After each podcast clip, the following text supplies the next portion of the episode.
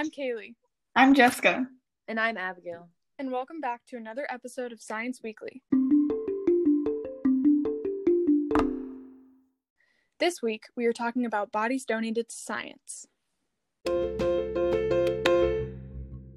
Before, you know, coming up with this topic for this week's episode, I knew a little bit about donating bodies to science. Did you guys know anything about it?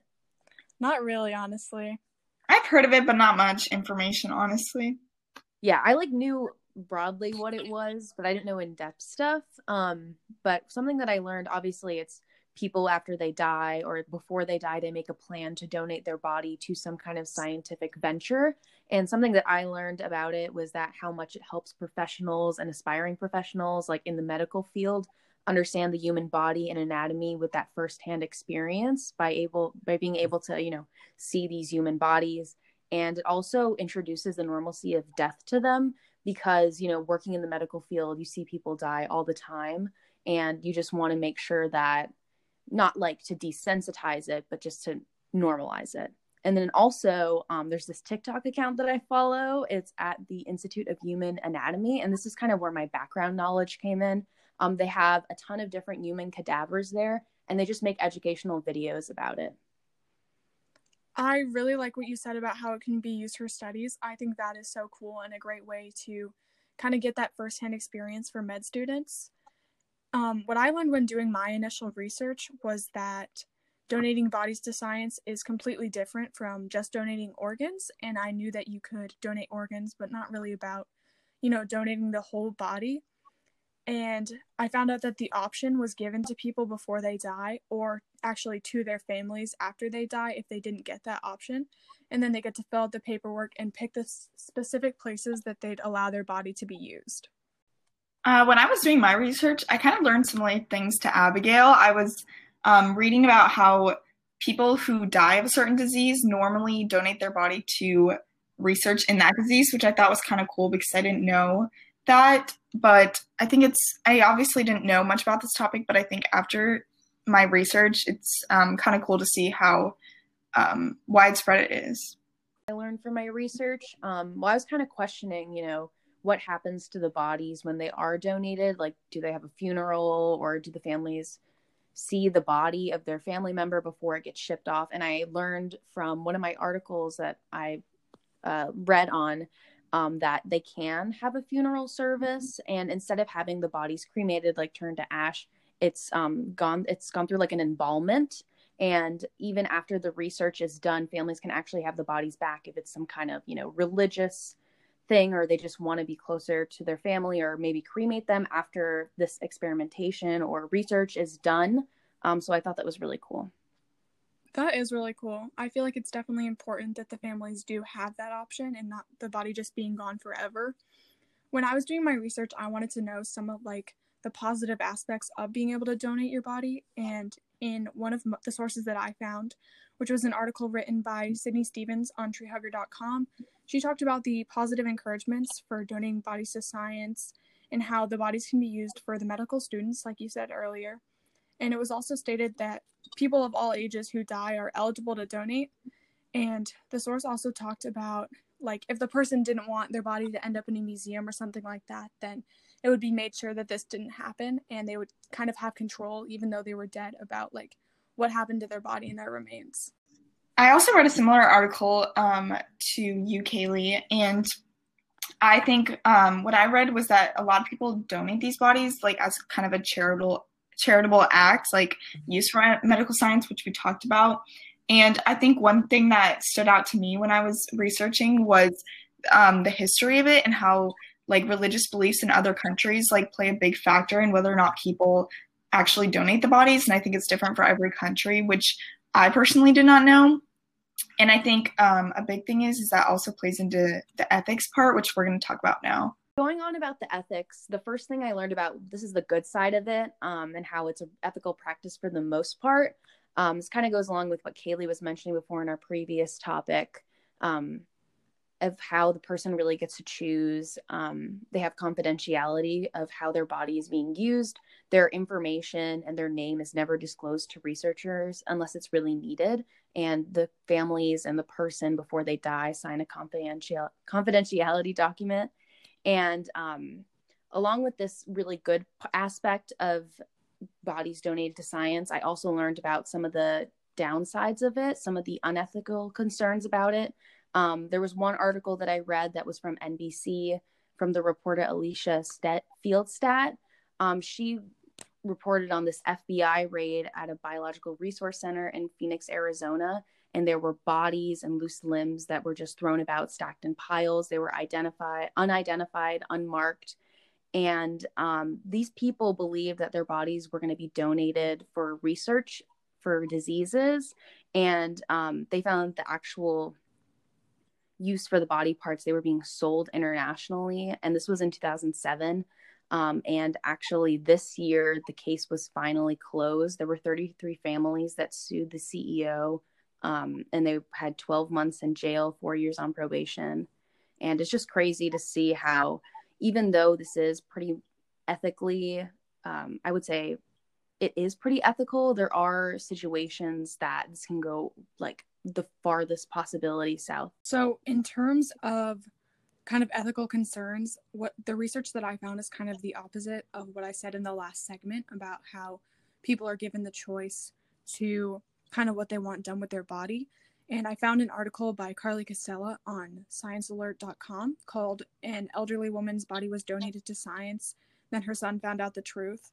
And this source kind of shows the harsh reality of something that was discovered in 2016 her son had donated her body, an elderly woman who was 74, to scientific research because she had dementia and he wanted to kind of help with like Alzheimer's research. And he discovered in 2016 that, quote, more than 20 dead bodies donated to the BRC were sold and used in military blast experiments. And this kind of shows, kind of like what Abigail was saying, that the process isn't always very ethical and there probably needs to be more like specific things signed and shown that like the bodies won't be used where they're not wanted to be used.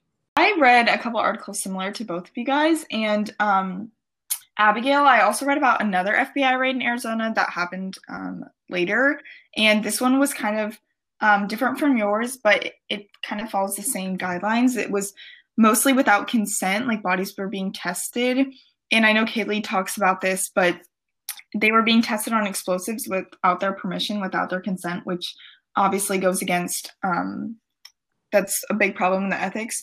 But the other article I read was um, by this girl named Rosina Cini, and she talks about how body dona- donation is unregulated in a lot of places, and so there's no national register to track like how many bodies are donated each year. And she talks about this um, act called the Uniform Anatomical Gift Act, which regulates um, who revokes an anatomical gift, but it doesn't address consent issues, which is a big problem, especially with religious beliefs. But she says um, that current regulations are not sufficient to protect donors and those working in medical science, which affects the medical schools across the country because these people rely on these donations. And if it's not regulated, then it becomes a big problem. And we wanted to talk more about how these ethical concerns um, and the seriousness of it and how it could prevent further body donations in science. I think we've kind of highlighted throughout the podcast how medical professionals and aspiring medical professionals really need um, these donated bodies in order to do their jobs sufficiently. So I think that you know, even though there are ethical concerns, I don't think it's enough to stop the practice of it. I think um, what Jessica was uh, talking about earlier was really, really eye opening. I didn't know about that, how it was unregulated, there was no database. And I think that's something that really needs to be implemented because even though most of the people are volunteering themselves or their families volunteering their bodies after they die, um, you know, since it's unregulated, you don't know for sure if that's really what's going on. So I think the government needs to implement implement some kind of um, database for that. Yeah, I definitely agree with what Abigail was saying. I think there needs to be more regulations and acts passed by specific companies so that you know exactly who you're donating to. And so, like, you can track it back to that specific company and see exactly where the body's being put to use, and it's not somewhere you definitely didn't want it to be in the first place. I agree with you guys. I think it's um even though the ethical concerns are a big problem, I think it shouldn't stop the practice of it because I think that it can be very useful to like help treat diseases and expand medical that would just set us back from um, you know this new technology that we're um, coming up with.